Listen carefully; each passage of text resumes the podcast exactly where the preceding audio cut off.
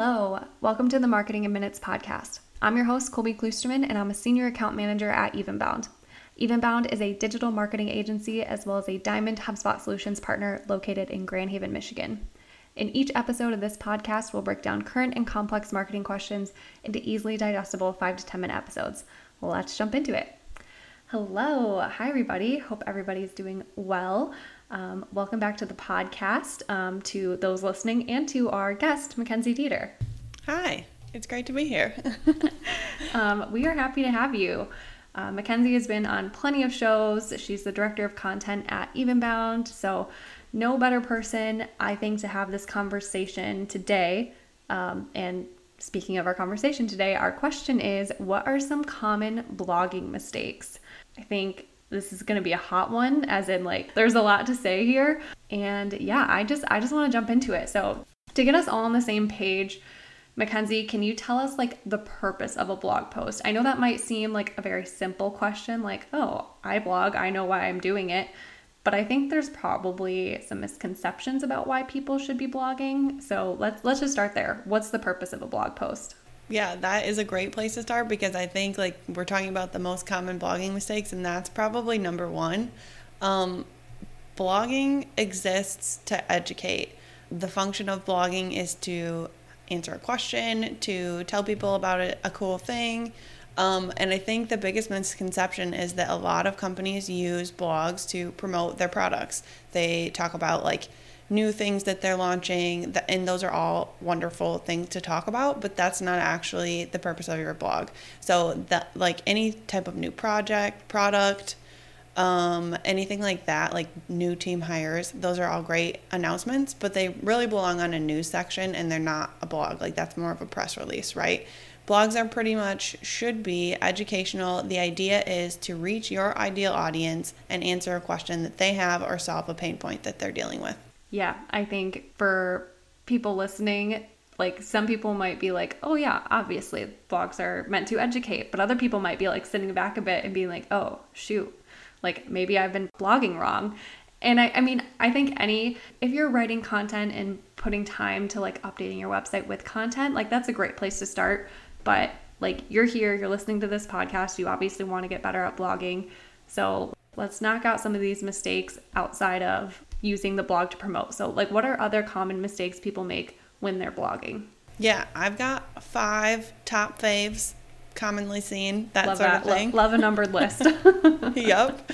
Um, it's what I live for. So, the first one is writing in the wrong tone. So, a lot of people, or a lot of companies, especially, we see it a lot with B2Bs. You're a professional company. You're talking to other businesses. You you know, you want to carry yourself a certain way, you want to present the company in a certain way, but your blog in most situations, in almost every situation, should be more casual than your website. So for Evenbound, that might not be as true because we have a pretty casual like website tone, so our blog matches that. But let's say you're a huge enterprise level B2B, you want to maintain some certain levels of professionalism, and that is great. But you don't want to over professionalize your blog because that can really turn off your readers. Like, if it's not something that I can skim and read easily, it's probably not something that I'm going to keep reading. So, that's mistake number one. Yeah. And I mean, I think Google takes that into consideration too, doesn't it? Like, level of difficulty to like read a blog. Yep, they definitely do. It's a bit of a sliding scale because Google is comparing everything to everything else. So if everybody is writing at a certain level, um, for a certain topic, like you kind of want to match that.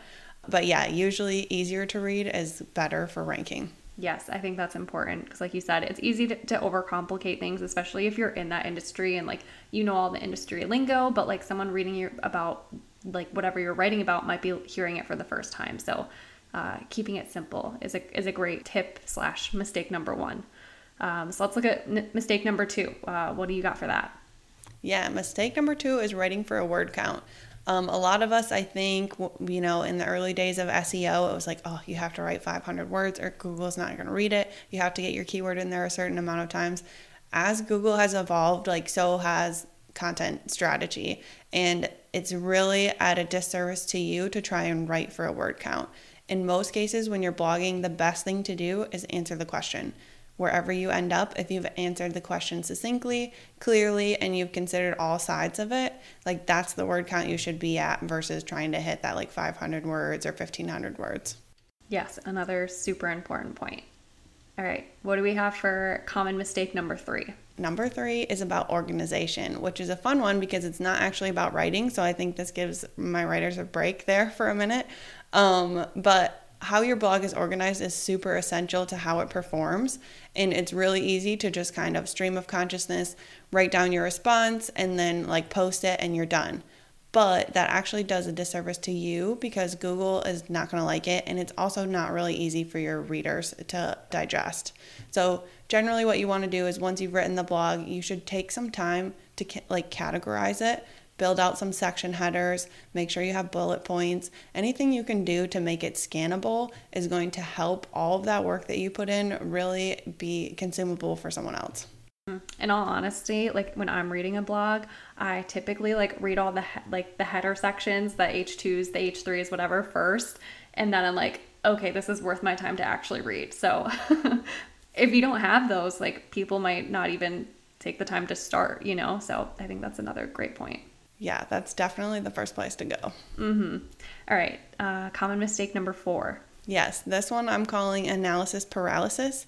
Um, which, yeah, is just a fun way of saying it's better to post it than to make it perfect.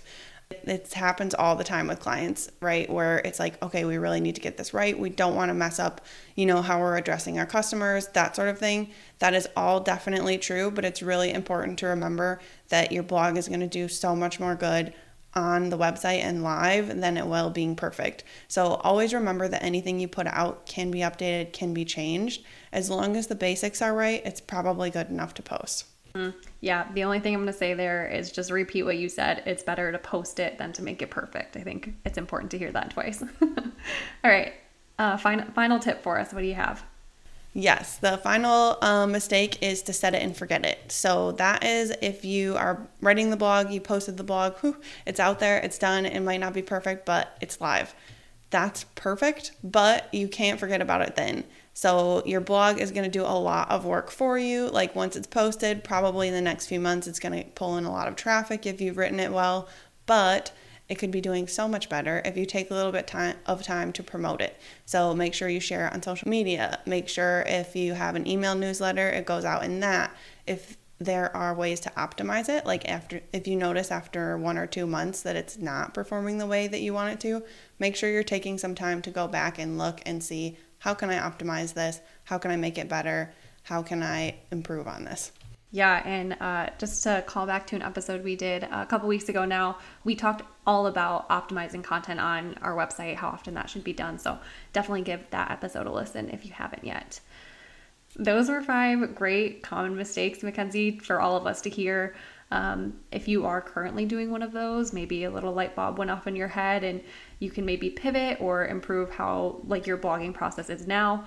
Um, before we wrap up, love to give a resource or an action item uh, for people listening. So, what what do you have for us today, Mac? Yeah, like you said, Colby, most of those are pretty easy and like you can implement them almost immediately. Um, so the resource is a blog from HubSpot called Beginner Blogging Mistakes, and it's 20, so a lot more that we weren't able to get to um, in a short little episode here. Um, but they're also very easy, super easy to implement, sort of tips to just really scale up your blogging um, with not a lot of effort. Yes, and I will link that in the show notes so you can um, find it there if you want. Well, this has been another great episode. Thank you, as always, for jumping on and sharing your wealth of knowledge when it comes to content with us. Yeah, always love being on. It's fun. Thank you all for spending a few minutes with us. Please rate us five stars on Apple Podcast and Spotify, and we will talk to you tomorrow. See ya.